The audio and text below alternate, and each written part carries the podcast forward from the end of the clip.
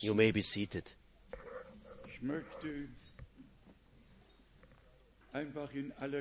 Just briefly, I would like to give you the greetings. Brother John from Bucharest is greeting all of you. Also there, we have a prayer request. A brother has the cancer. We will also bring it to the Lord. Then we have an email from Brother Gajewski. It's, of course, the brother of our sister Eve. The internet transmission was not so good as we would like to have it. Then we have greetings from Thomas and Lydia from Switzerland. Then we have greetings from Felix from Atlanta, from Joseph from Atlanta.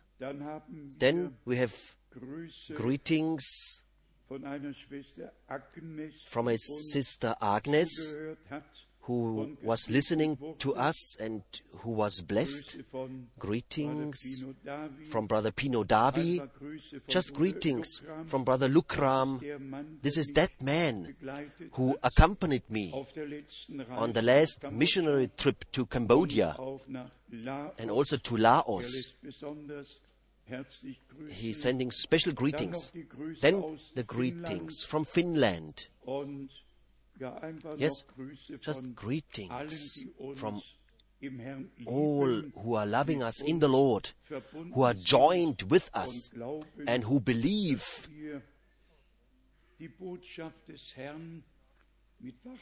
that we carry the message of the Lord in truth. Up to today, in the forty-seven years, we didn't have to change one single point, or we didn't have to correct one single point. We've preached God's true word, which remains forever. Perhaps here belongs also the remark, what distinguishes us from all these others. This is the following point. Many are referring to Brother Branham as the prophet, and they don't take, they, they don't care about what is written in the word of prophecy. We have the grace before God. We found grace before God that we accept the ministry of the prophet one hundred percent, being grateful to God, and we appreciate that we had that we received the prophetic insight into, into the word of prophecy by the prophetic ministry. And we don't remain standing at the prophet. We are just following the Lord, and we are led from truth to truth and from clarity to clarity. And only he who can refer to the word of God will come into the unity of the faith. Who, whoever takes only portions of the quotes of Brother Branham, I know my way around in it. Just recently, recently a brother wrote me an email. He meant it very well, what Brother Branham said about the sixth trumpet. And then I wrote back to him the quotes which Brother Branham made about the sixth trumpet. And then came the silence. I didn't hear anything anymore of him. Not only taking one quote, but everything what belongs to this subject has to be considered. And we not only preached the word, we translated all the sermons of Brother Branham from the year sixty-three, sixty-four, sixty-five. They are available for everyone, and all can deepen themselves in it, enjoying the spiritual food, all the teaching which is given therein. We may certainly say here, in the preaching, in the proclamation, we have kept the balance from the very beginning. And God will keep us until we come from believing unto seeing. Now, just the remark here. Yesterday, in the sacrifice, was an envelope with the word Haiti. We all know what happened in Port-au-Prince and in the surroundings. And we started already to do our part. We have sent there two thousand euros, and then we sent another two thousand euros. On the last Sunday in Zurich, there were gathered, collected about two thousand five hundred fifty-nine euros. And we will send everything to brothers whom we know, whom Brother Gilbert knows, whom Brother Didier knows, whom Brother Tati knows. So we will, we will not distribute like with a watering can. No, very consciously we will help our brothers and sisters who are in great, great trouble. Should somebody have it on his heart, and if we still are alive in March, but this must be then emphasized with the word Haiti, so that we know exactly where what belongs. And God willing, I also would like to travel there in March already to comfort our brothers and sisters there and to make myself a picture about it. Just the Lord willing. Now in February, also God willing only, from the coming weekend, I will be in six cities in Pakistan, beginning from Karachi, and the end will then be Lahore and other cities up to Islamabad and Rawalpindi. Just remember me in your prayers. Yesterday, just briefly, I referred to the open doors and hearts which God has also given in the Far East. Everywhere where I was for the first time, the reception was laid by God, and one feels exactly whether one is received or whether one is just uh, tolerated. So, may the word of the Lord accomplish for what it was sent for. At this place, all over Europe and all over the earth. We believe that we were counted worthy to spread the last message, the true, full gospel, with everything what belongs to it, the whole counsel of our God to proclaim it, and that God gives us the grace that at the end of this proclamation there will be a bride being called out, prepared, appearing without spot and without wrinkle, Meet, meeting the bridegroom. God Himself will take care for it. He sends His word to make us well, to give us orientation, teaching, to give us everything, whatever we need, so that we can appear before Him. Now, just briefly, the things which we touched upon yesterday Here, from the Israel news, the headline, the Vatican claims, claims the upper room of the Last Supper. We just said it briefly, and also now we are saying it. For us, it's a great pain. And here's the point. The Vatican is claiming on it that at this site, only the Roman Catholic liturgy is valid and should be there. Nothing else may be there and may ex- exist except the Roman Catholic liturgy. Now just imagine, we make a visit as so often in this upper room on Mount Zion. Just imagine. And suddenly there's being prayed, Holy Mary, Mother of God. What then? And what then?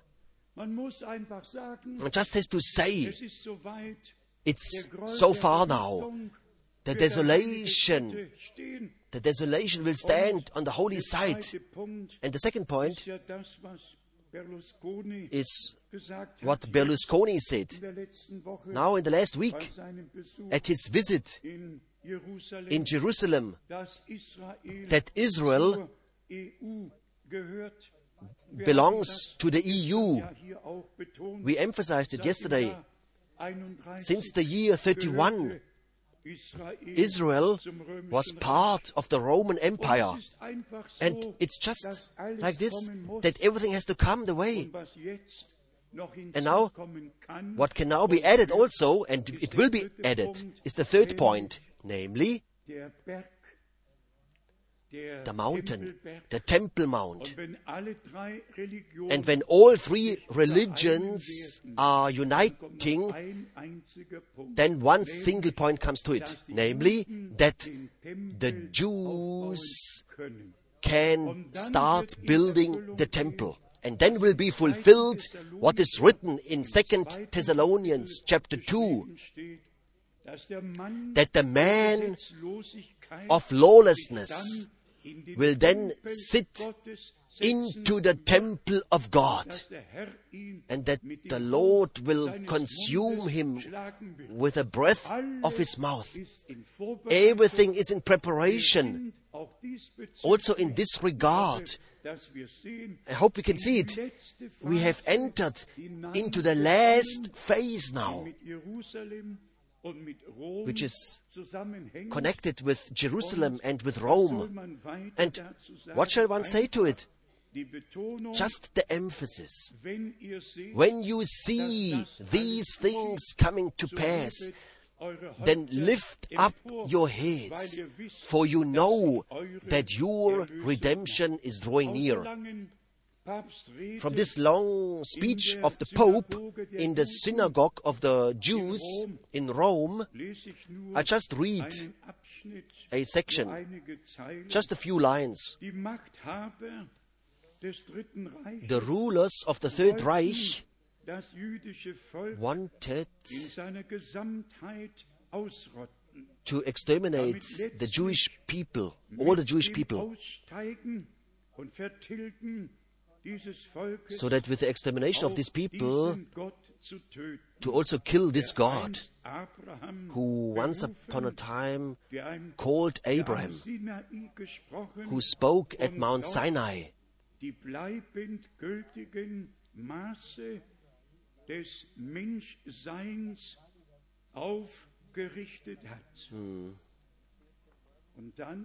And then comes something special. How could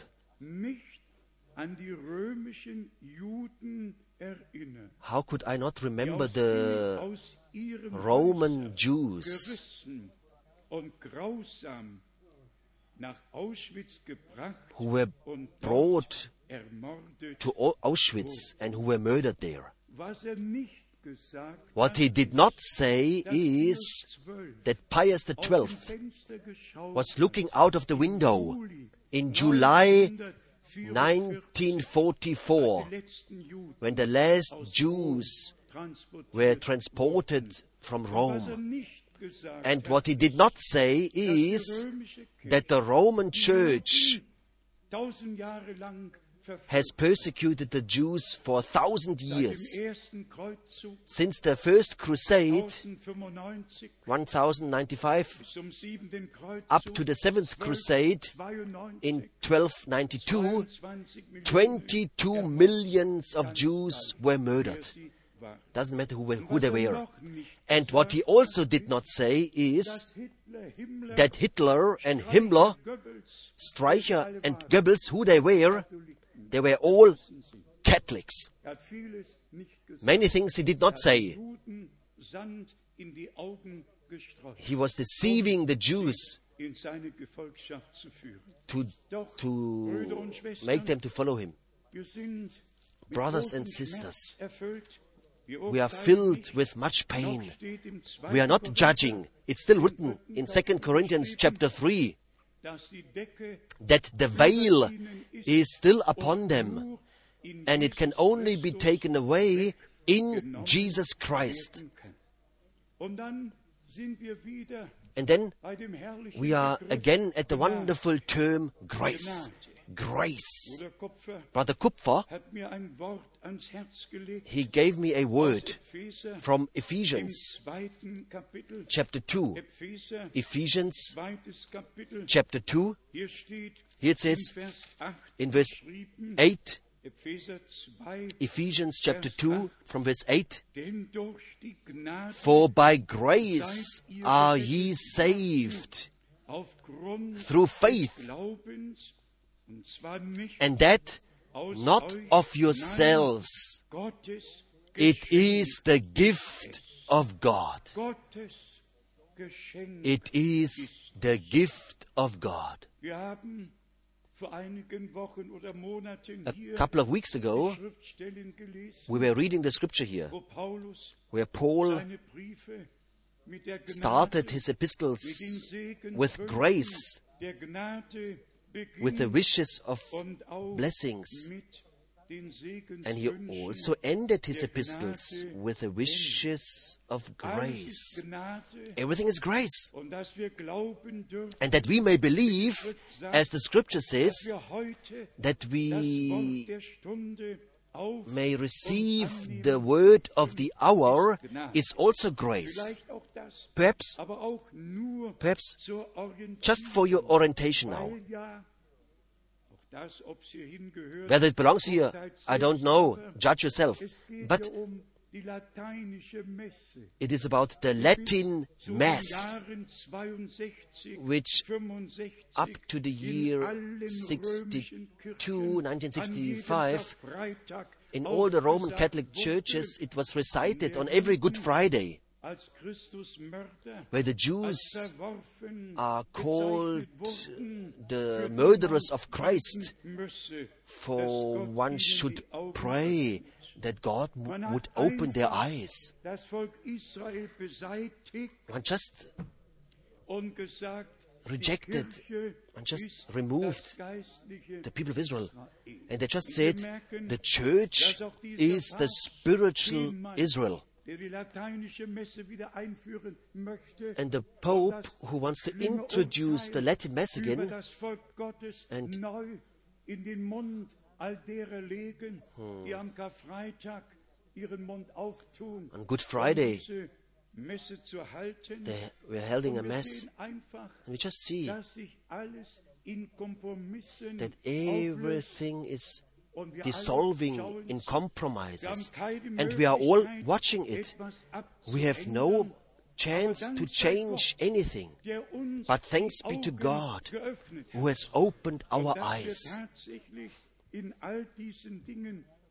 and that we really can see clearly in all these things. The accusation that the Jews have killed Christ is not correct.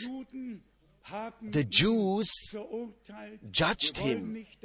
They put him to sentence. We don't want that he rules over us.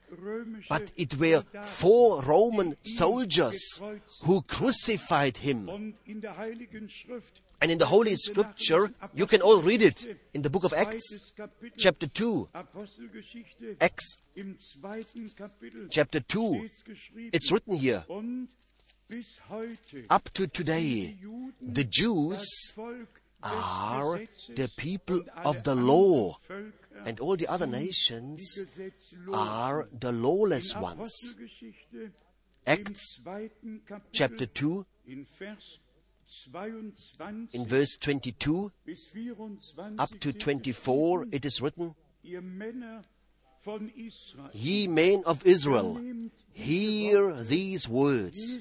Jesus of Nazareth, a man approved of God among you by miracles and wonders and signs, which God did by him in the midst of you, as ye yourselves also know. Him, being delivered by the determinate counsel and foreknowledge of God,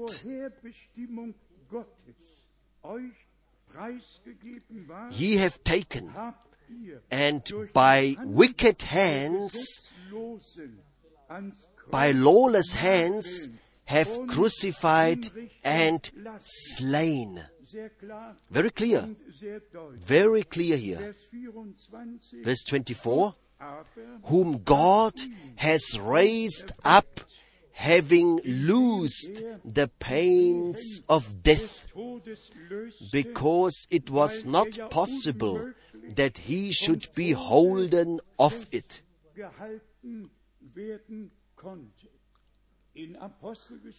In the book of Acts, chapter three, it says of, from verse thirteen, Acts three, from verse thirteen, "The God of Abraham and of Isaac and of Jacob, the God of our fathers, has glorified his Son Jesus, whom ye delivered up and denied him in the presence of Pilate, when he was determined to let him go.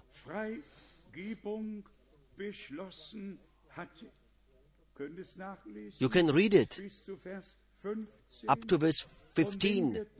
And if you then go to John chapter nineteen, John chapter nineteen, from verse twenty-three, here we have the exact connection. John nineteen, from verse twenty-three.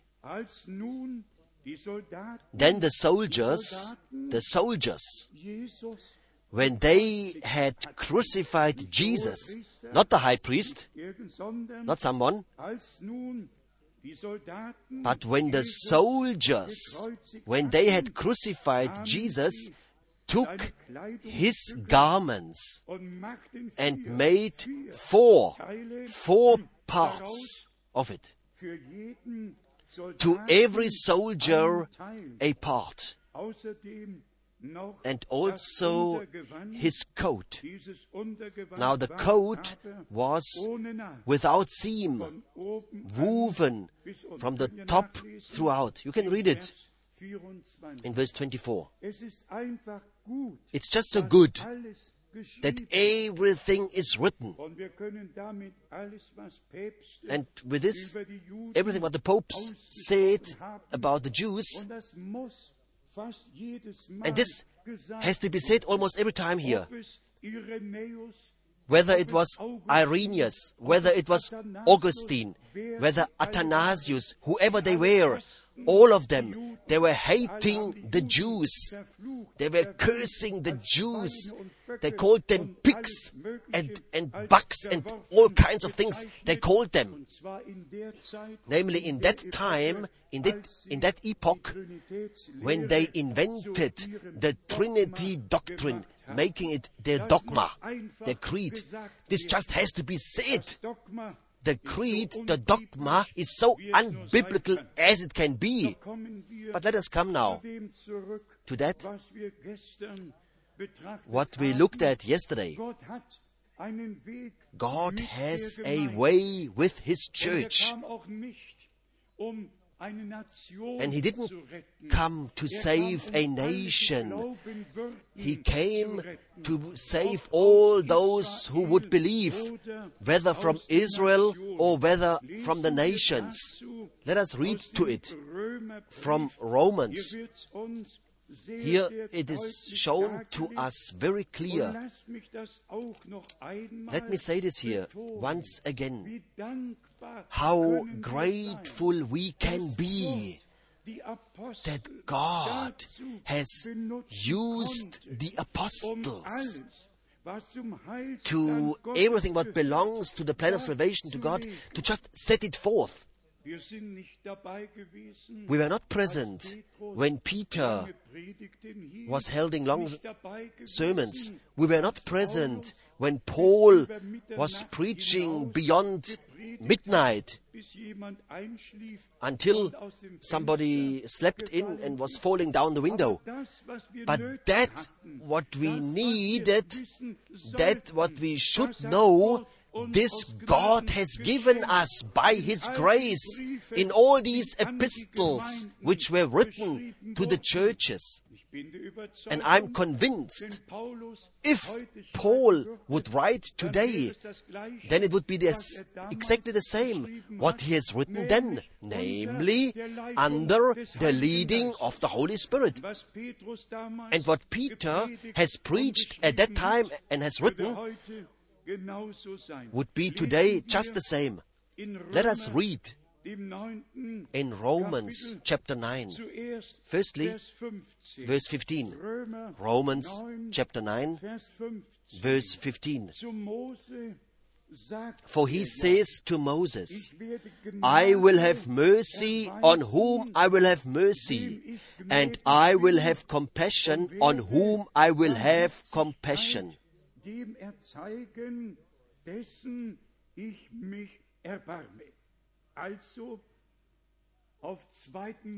So, referring to Exodus thirty-three,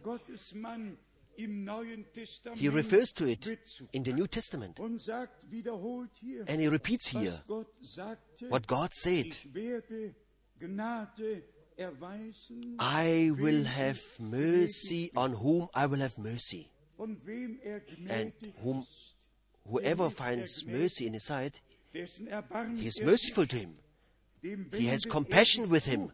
He turns to him. Let us read on from the same chapter. Romans chapter nine. And here, verse thirty and thirty-one. What shall we say then? That the Gentiles, which followed not after righteousness, have attained to righteousness, even the righteousness which is of faith. Now with pain, the comparison with Israel. Verse thirty-one. But Israel, which followed after the law of righteousness, has not attained to the law of righteousness.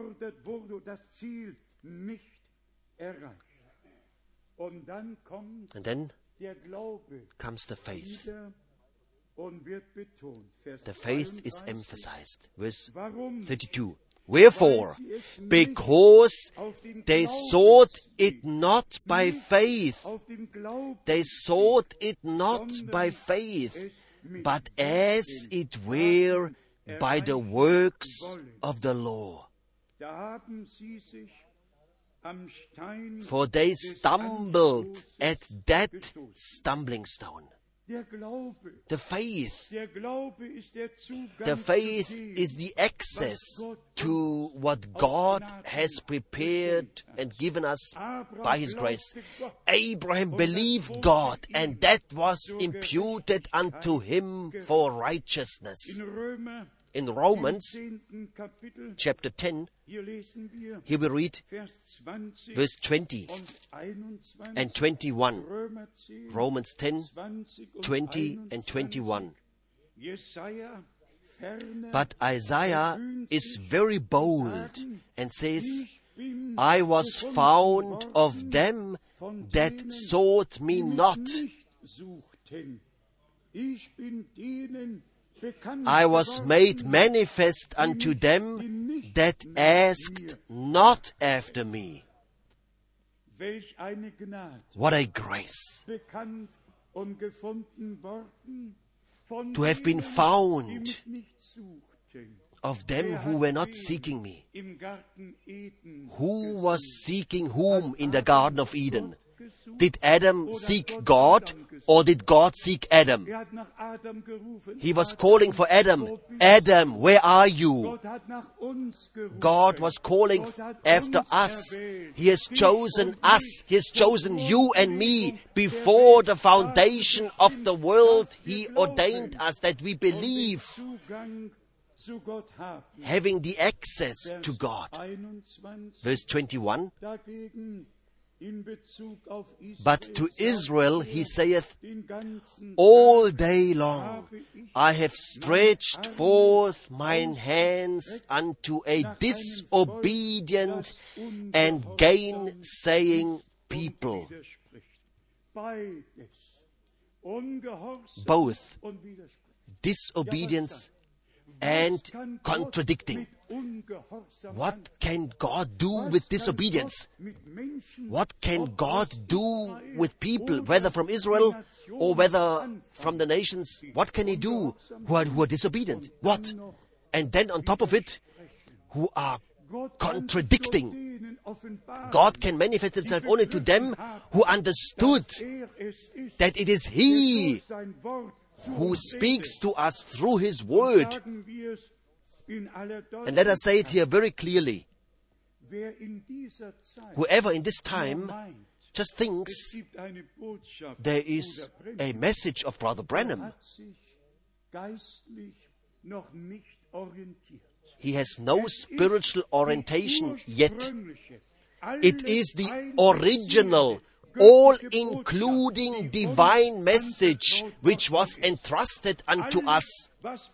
Everything what prophets and apostles have proclaimed is in the summary given to us in this time by His grace.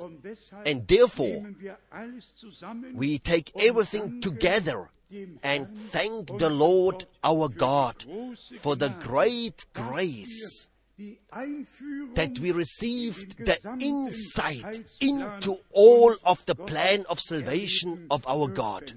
In Romans chapter eleven, Romans chapter eleven, here we read verse five. Romans eleven verse five. Even so, then at this present time also there is a remnant according to the election of grace. Election of grace. Chosen by the grace of God before the foundation of the world. Not the bright, broad multitude. No, a remnant. We don't belong anywhere. We don't fit into any church, into no denomination. Nowhere we fit. But we are fitting into the church of the living God. Because we found grace before God. Then, verse six and seven. And if by grace, then is it no more of works,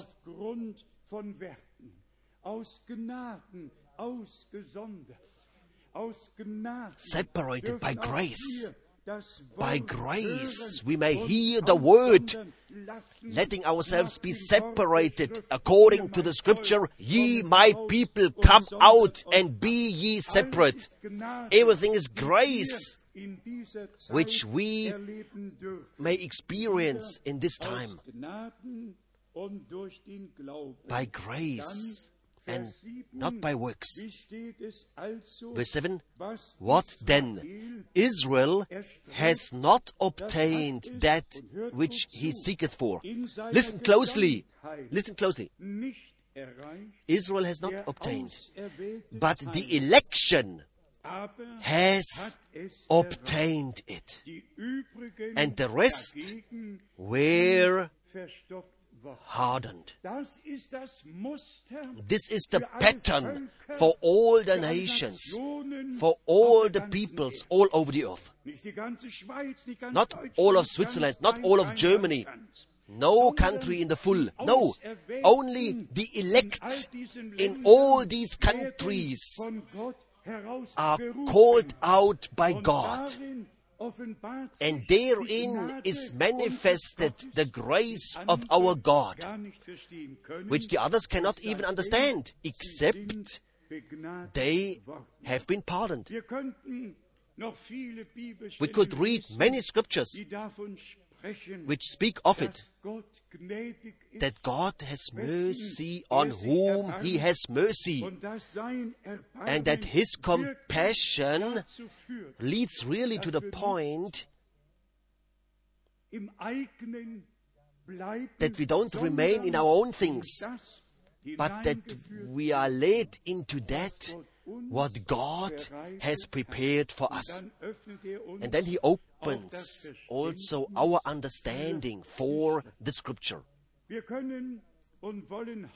Today, we want to make, we want to look to yesterday and to also some other scriptures.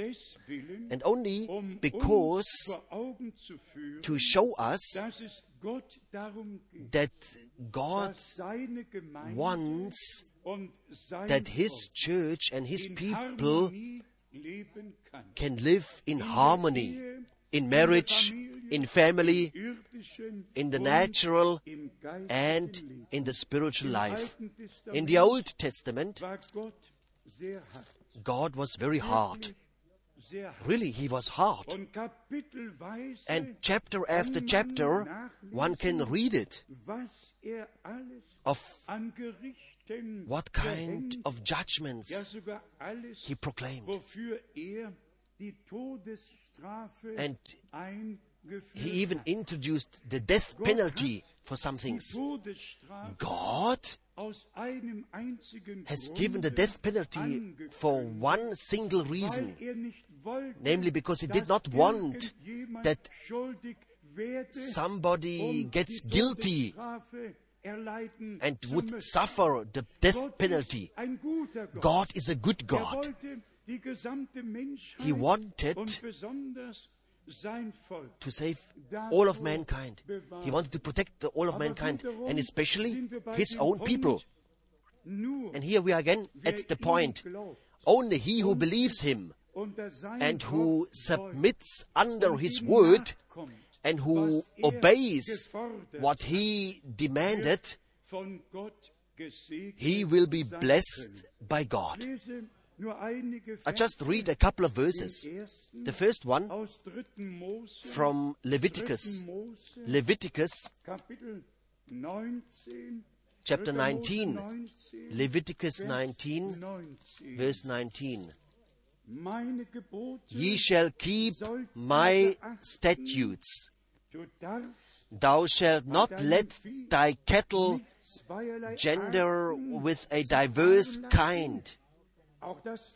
Thou shalt not sow thy field with mingled seed, neither shall a garment mingled of linen and woolen come upon thee.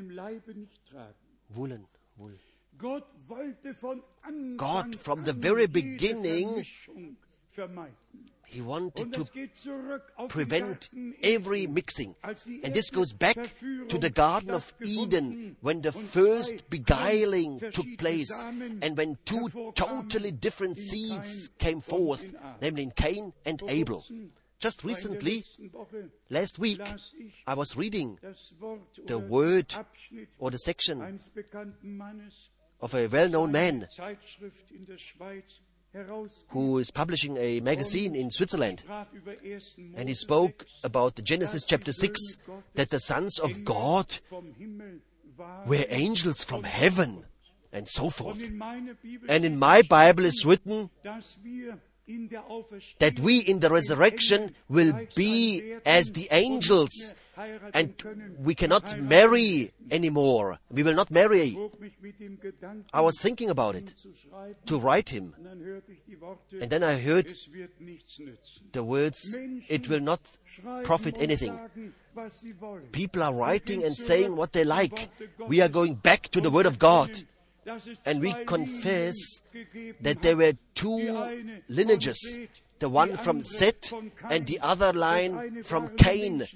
The others, the ones were sons of men and the others were sons of God. And then came the mixing, and God decided the end of all flesh. Let us go to Leviticus twenty. It says, from verse seven, Leviticus twenty, from verse seven, sanctify yourselves, therefore, and be ye holy, for I am the Lord your God. And ye shall keep my statutes and do them. I am the Lord who sanctifies you. And then comes the listing of all the cases in verse nine. When the, when the, the blood, the, the death penalty, verse ten, verse ten, when adultery comes, death penalty, and verse eleven, verse eleven, everything continues and continues, everywhere is the death penalty. But when God has mercy on His people, then neither the one nor the others is transgressed.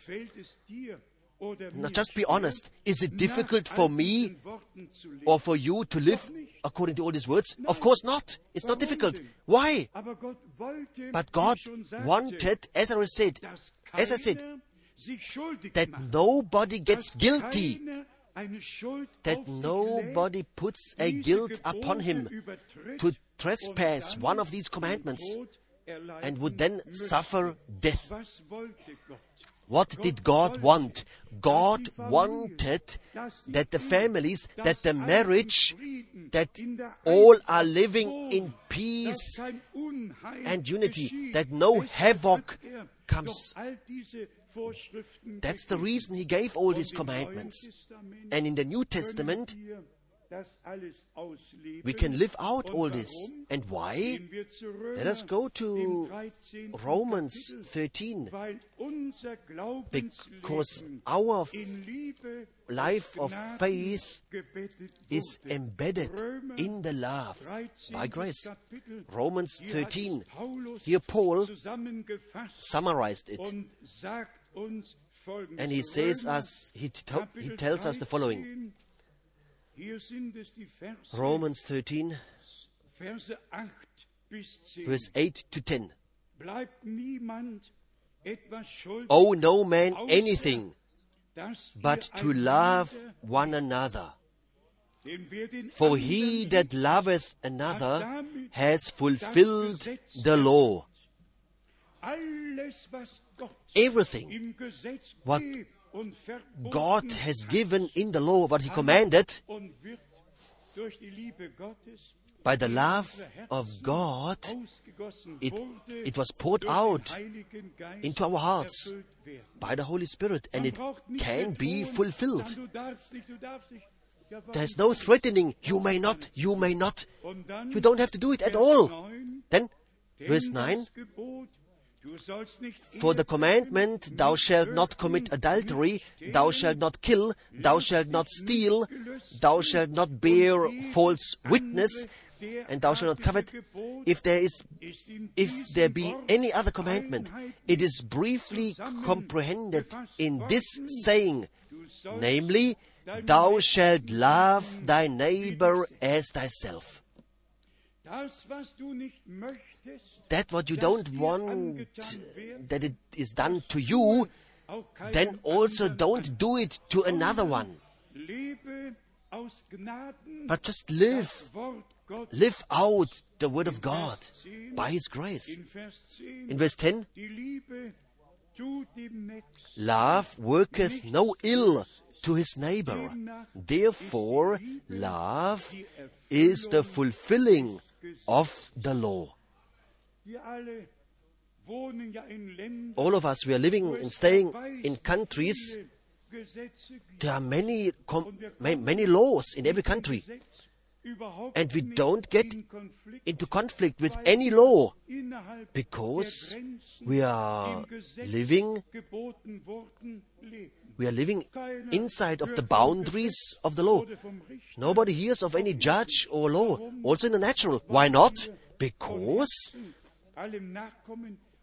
we obey everything not without any effort. We don't have to even read the book of law. It is just for us to live it out. The same it is in the spiritual. With all the laws, with all what God announced, we don't get into conflict with it at all, because we are living in the grace and in the love of God, because we live out every commandment which the Lord has given. We live it out by His grace. And by grace we can obey it. So let us summarize, brothers and sisters, of what it's all about now. It is about faith and it is about obedience. It is about grace which was bestowed upon us because God knew, He knew before the foundation of the world who would believe and obey Him, and therefore He could write our names into the Lamb's Book of Life. Because God knew the end before the beginning. And so we emphasize once again what we read already, especially in Romans. Them whom He called, He also justified. Let us look it up. Let us read it once again. Romans chapter eight, from verse twenty-eight, twenty-nine, thirty. And we know. Do you also know it? Do you know it? Here it's written. And we know that all things work together for good to them that love God. This is half of the verse. The second half comes now. To them who are the called according to His purpose. Verse twenty-nine. For whom He did foreknow, He also did predestinate to be conformed to the image of His Son, that He might be the firstborn among many brethren. What a statement! What a powerful word! When we read in John twenty, verse seventeen, I ascend to my Father and to your Father, to my God and to your God, then this is one thing about which we perhaps would even bypass. I not, but many of us. But if we read that He, our Redeemer, is the firstborn, begotten by the Spirit, He who died for us on the cross of Calvary, the firstborn among many brethren, then we have to just say, We are of a divine nature. We were born of God, born again unto a living hope. And as sure as our Lord, as the Son of God was manifested in the flesh to accomplish the redemption and to enter into our into our nature, he, he was found as a man. He was, he drank, he was tired, he slept. He was found as a man, in the fashion of man, dying for us on the cross of Calvary. But in the resurrection, he could cry out, "To me is given all the power in heaven and on earth. Therefore, go." And if I th- think of that we in the resurrection will be like him. You can read it in First John, in chapter three. It's written very clearly. We are emphasizing it once more for the sake of the grace which was bestowed upon us. Grace to have, to have been saved, grace to believe God, grace to not contradict God and to oppose God, but instead to receive what He has to say to us. Let us read from First John, chapter three, once again, these wonderful words. "Behold, what manner of love the Father has bestowed upon us, that we should be called the children of God. Therefore, therefore the world knoweth us not, because it knew him not." Let us not seek after recognition in this world. We are not understood by anyone. We are not acknowledged by anyone, only by God, who recognized us and who knew us, and we know Him. Verse two, "Beloved, now are we the children of God, and it does not yet appear what we shall be. But we know that when He shall appear, we shall be like Him, for we shall see Him as He is."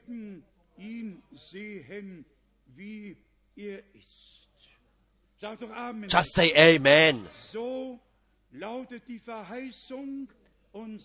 That's how the promise is, and that's how it will be.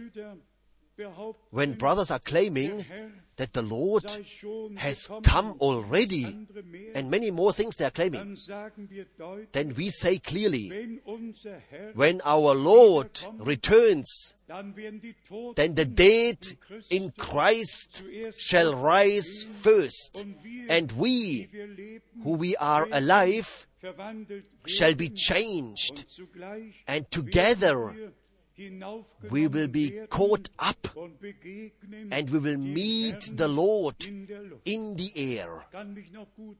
I can remember it very well, because I was the translator, how brothers were presenting their ideas, especially our brother in Virginia. And he just said, huh, "We are living already. We are already raptured. We are already living in the air. You and I not. We are still here in Chambersburg and not in the air." But they are just people who are living in the fantasy. No, we are living in the divine reality. And let me say it once again, emphasize it. Grace, grace is God's divine reality in our lives. If we found grace in the sight of God, then He lets us know His ways now. And to be precise, His, His way, His way, singular, with His church in this time. And He says, "This is the way walk on it. One could read from the prophet Jeremiah and other scriptures. Every time it shall be said anew. Whoever is a Bible believer today, and whoever found grace in the sight of God, he believes what is written in Malachi four, verse five and six. He believes what is written in Matthew seventeen, verse eleven. He believes what is written in Mark chapter nine, verse twelve. He believes every word of God.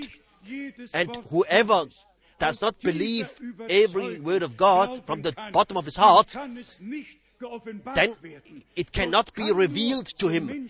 He can only speak to people who believe him and who are obedient unto him. And so we're just so grateful for him, to him. Now for all who have troubles with our Lord, let me read the word from First John chapter five.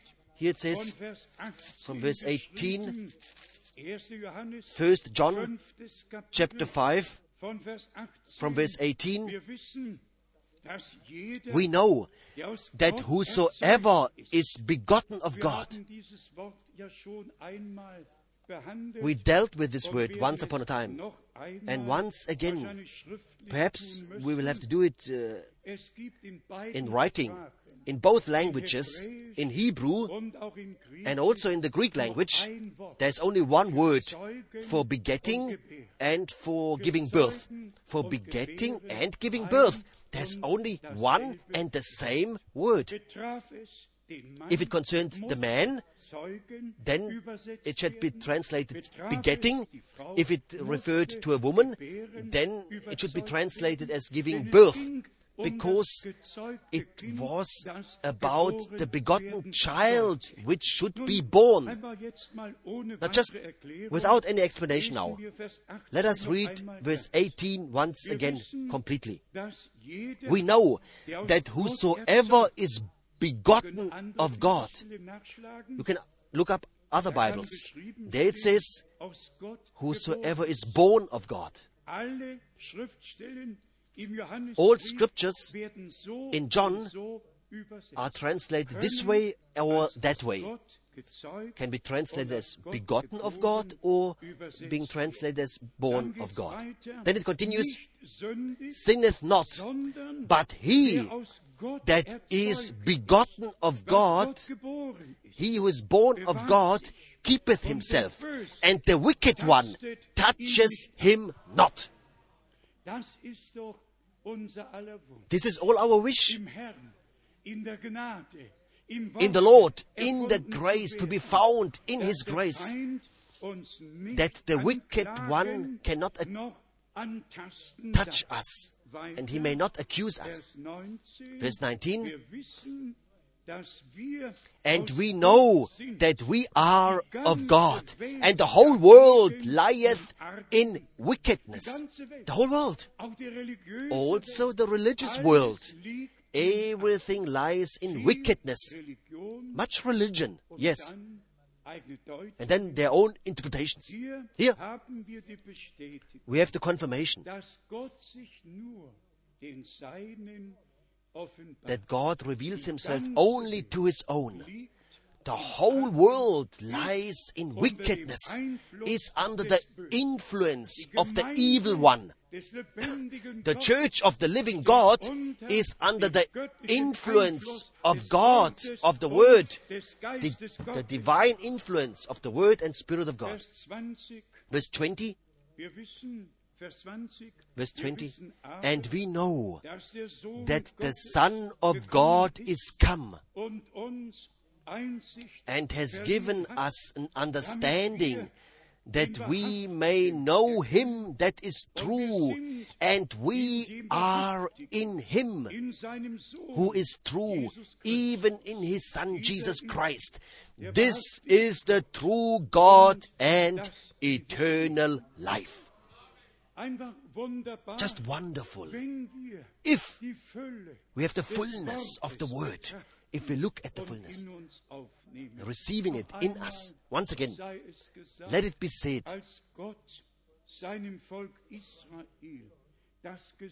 When God has given the law to His people Israel in such a sharp way, if you do this and that and that, then you are guilty of death.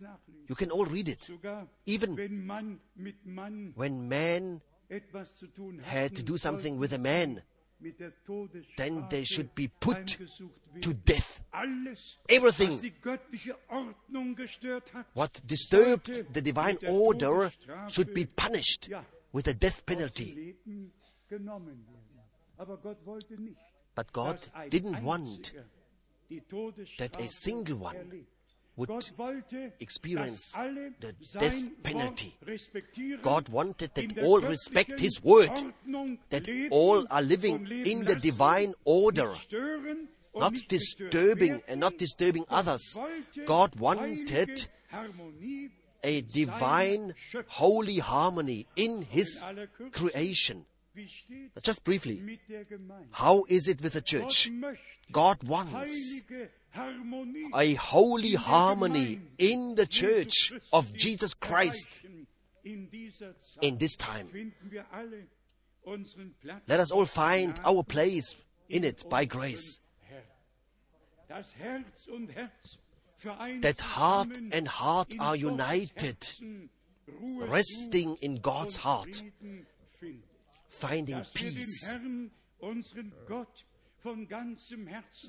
That we love our Lord with all our hearts, living out His word, loving one another just as He loved us, being ready to give our lives for the brethren. That God can establish His divine order in His church as it was at the beginning. And then it happens that the Lord will endue His church with a power from on high. Let us be honest. We have the revealed word. We got it. The calling out, the separation. Everything is taking place. But now, as we also saw,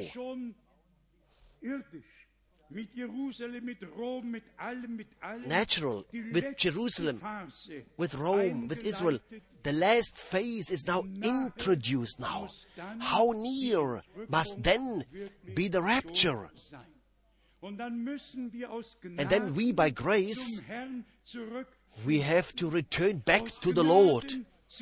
By grace, we have to find back to one another, that every disturbance is taken out of the way, that the divine harmony and understanding for, na- for one another is here, and so that the Lord can endue with a power from on high, because that's how it is written. And that's how it was with all the servants of God. Just as the Lord said, without me you can do nothing. No apostle, no prophet could do anything of himself. Also, when we remember to the ministry of Brother Branham, he himself, he just believed. God healed, God saved.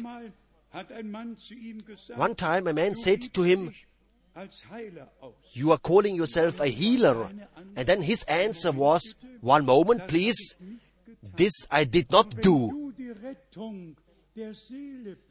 But if you are preaching the salvation of the soul, are you then the Savior?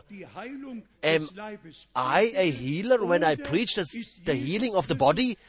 Or is Jesus Christ not both, the Savior and the healer? And so, we are just so grateful to God for the soberness. And our Lord said, without me, you can do nothing. And therefore, may He give grace. And I'm convinced that we very shortly, very shortly, we will experience great things with God. He leads us together from all peoples, tongues and nations. to finally demonstrate His power and glory and manifest it, and to fulfill the last promises, and to crown us with grace and with loving kindness. At the end of the proclamation of the last message, the bride church will be washed in the blood of the Lamb. She will come forth. Not a- any more works, uh, what we could be puffed up some. No, just the grace, the amazing grace who saved a wretch like me. Everything by grace and again by grace. May the Lord, the Almighty God, bless His people in all peoples, in all nations. May He give us the time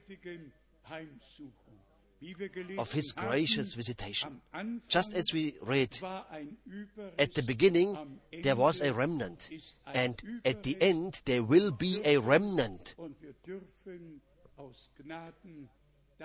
And we may be part of them by His grace. Let us thank God today for the grace, for the election, for everything what He has given to us. We have much reason, much reason to thank our Lord. Amen. We stand up. We stand up. Let us sing the chorus, Just As I Am. Der Herr ist jemand am Instrument, sonst singen wir hier. Ich bin so groß, es sei nicht wahr.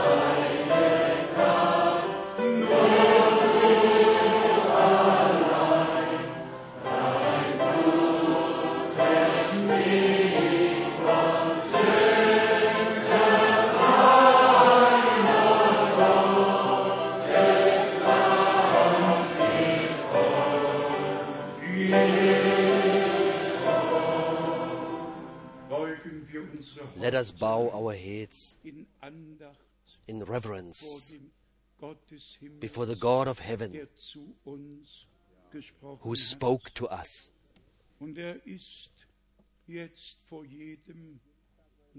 He is now before everyone, and we have to answer the question whether we are ready to believe Him who has revealed His Word freshly from His throne. And brothers and sisters, it has become a reality. Every word which is preached, the Spirit of God reveals du- during the preaching to each individual by the Holy Spirit. There is no private lesson needed. Everything is perfect under the preaching. And by the preaching, God speaks directly to us. No resistance, no rebellion, just an inner agreement to what God has said.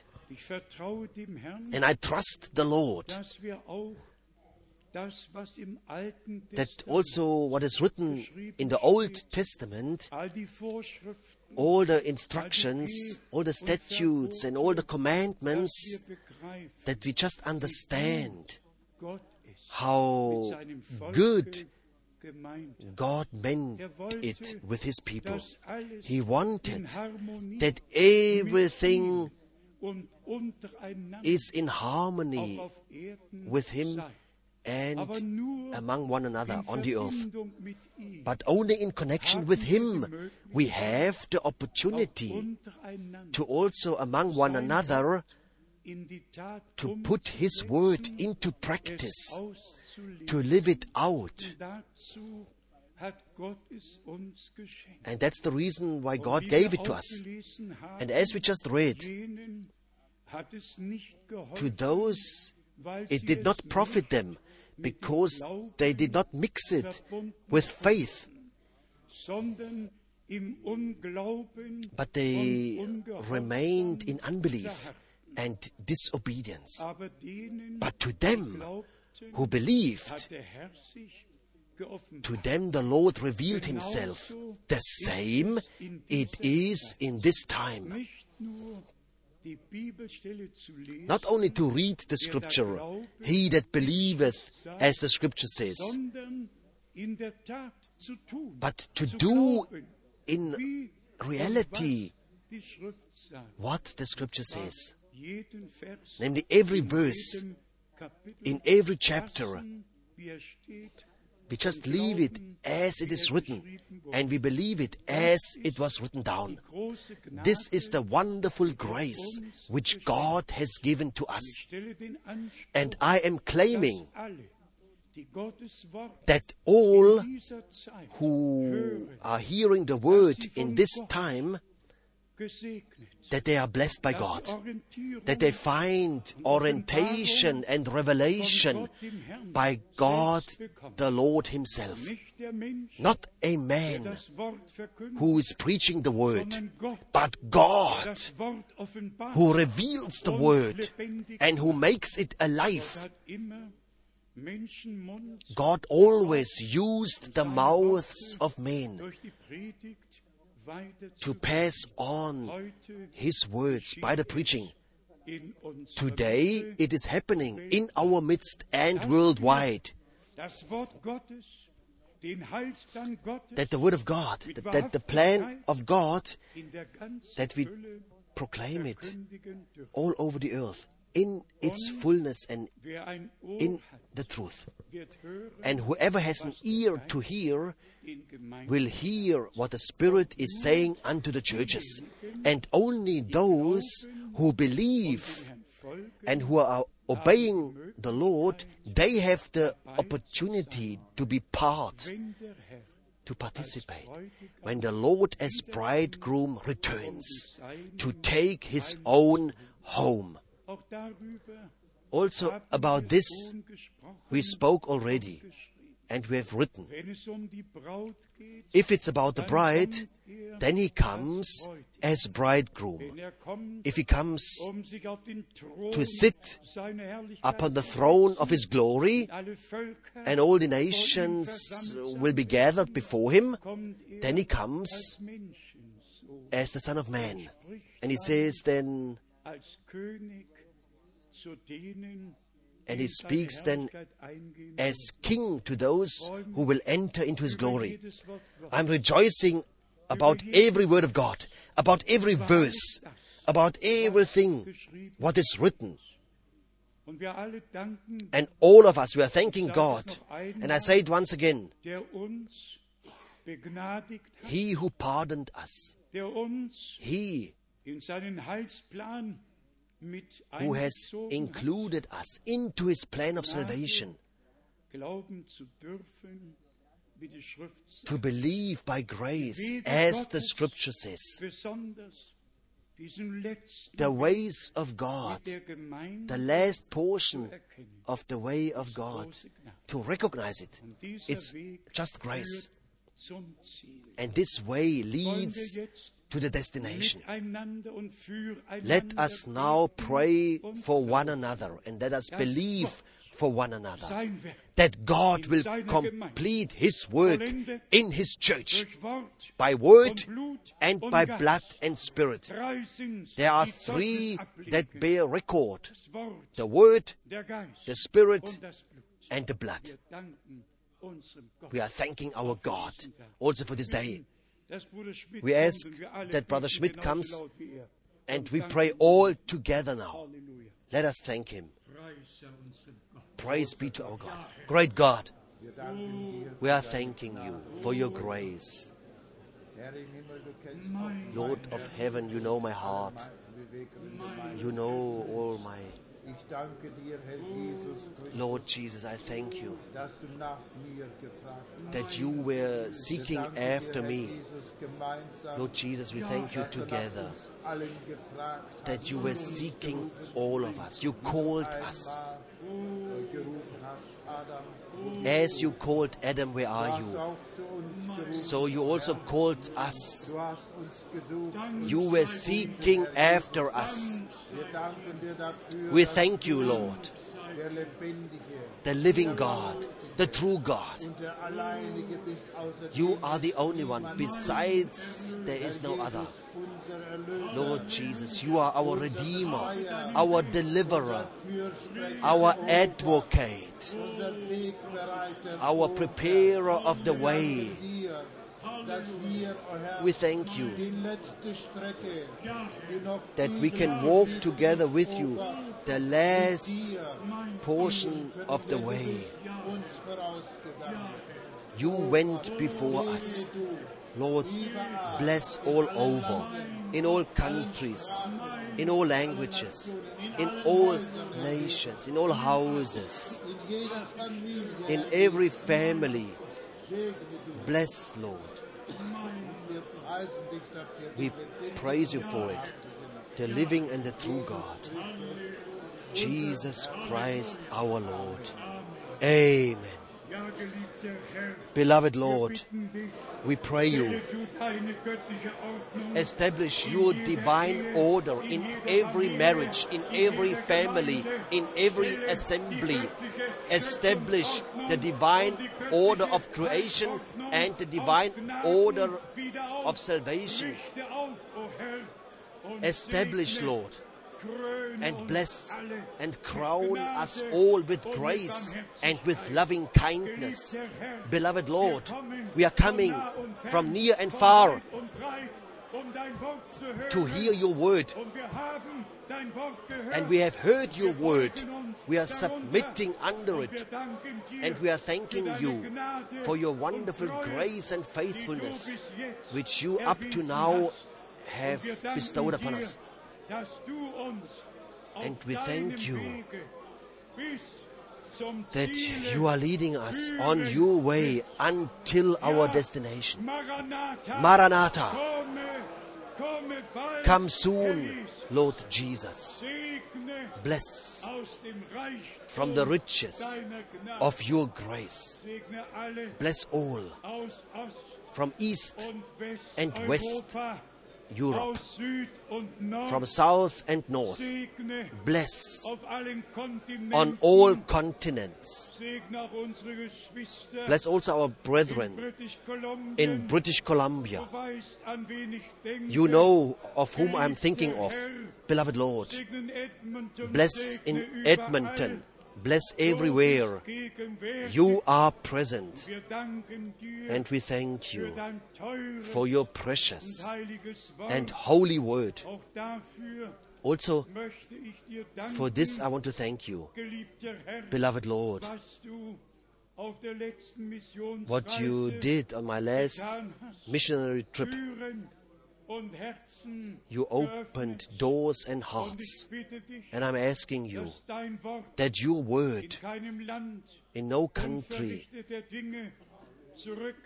returns without accomplishing, but let it accomplish for what it was sent for. Bless all the brothers who are carrying the same word, and be with them. Once again, we thank you for your grace, for your word, for everything, what you did already. And we thank you that you will be with us until we are coming from believing unto seeing. To you, the Almighty God, be the praise and honor, glory and adoration. I thank you that all my brothers and all my sisters will have mixed the heard word with faith and with obedience, and by this are joined with you. may also among one another the first love be manifested again. Because this was the first what you, O Lord, have complained about in the first church age message, that the first believers were fallen away from the first love. And in the last church age message, you spoke out the rebuke that uh, we think to be rich and are yet blind. Yes, this we were, and we confess it. By grace we have become seeing. You have anointed and opened our spiritual eyes, and in all the world which we left behind, the whole world is lying in wickedness and is in darkness. But we followed you, and you said, "He who follows me will not abide in darkness, but have the light of life." Blessed and praised be thou, O Lord. How wonderful is your grace. How wonderful is your word. How wonderful are your ways which you are leading your people. Lift up thy countenance over us and give us your peace and your blessing. In Jesus' holy name. Hallelujah. Amen. Amen. And all the people said, the whole world shall know it, that we at this place believe with all our hearts, as the Scripture says it. Perhaps,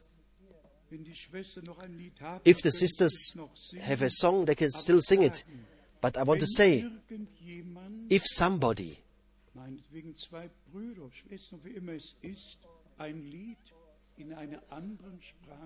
if sisters or brothers want to present a song in another language, let us know about it. At this place there is room for everyone. We are just so glad that we are gathered from many languages, that we of course can only preach the word in one language. But of course we have twelve translators, and they have the same word that translates into the other languages. And by this we are sitting in the same boat. We have heard the same word, and we were taught by God.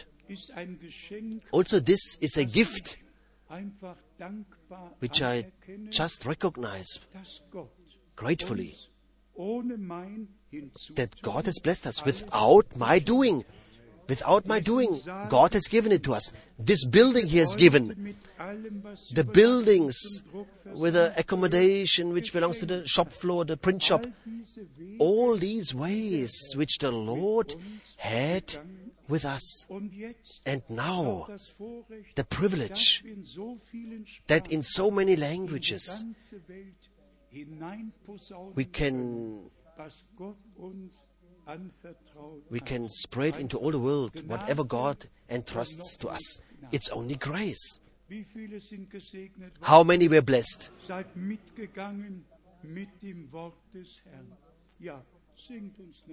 Sing us a song.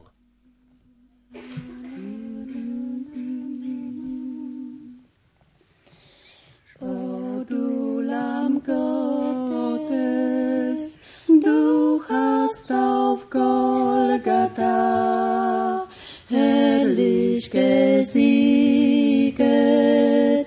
Amen, Halleluja. Du hast erworben Heil für die ganze Welt und hast ausführlichste gezahlt das Lösegeld. Du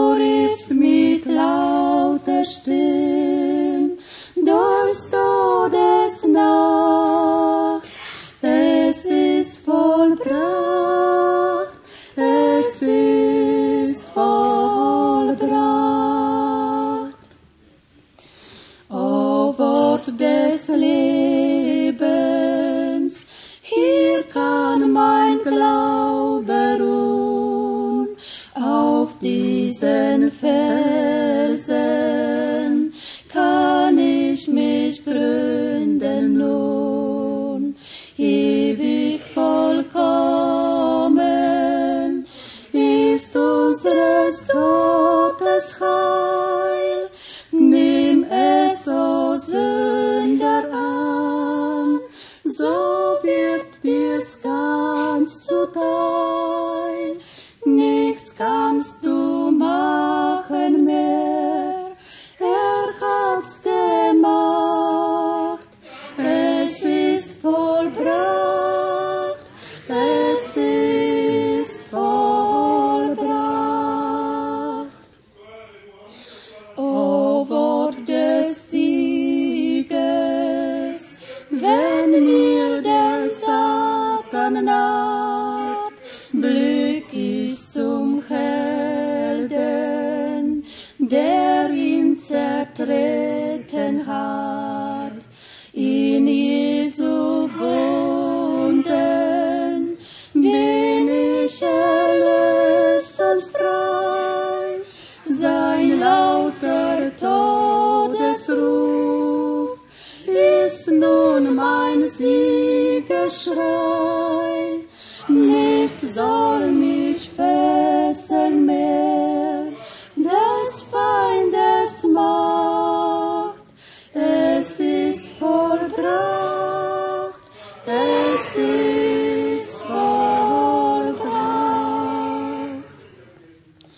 Jesu, mein Heiland, dir sag ich Preis und Dank. O Überwinder, hör meinen Lobgesang. In deine Gnade hüll ich mich tief hinein. In deinem teuren Blut bin ich gerecht und rein. Er sei dem Lamm, das rief, da es geschlacht. Es ist vollbracht, es ist vollbracht. Amen, Amen, Amen. Heute Today we will ask Brother Zink to pray with us. Please, Brother Zink, one of the firstborn, first fruits of Switzerland.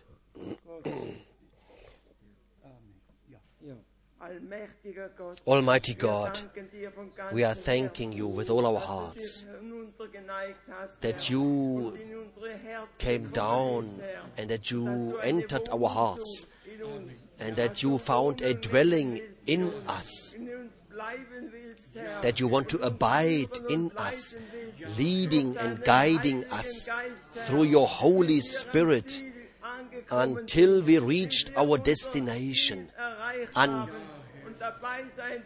and we may be ready at your return to take us home. There where you are, we shall be also. We thank you that you became like one of us, and we shall become like you. In Jesus' name, amen. The last verse, the last stanza of Song twenty-eight.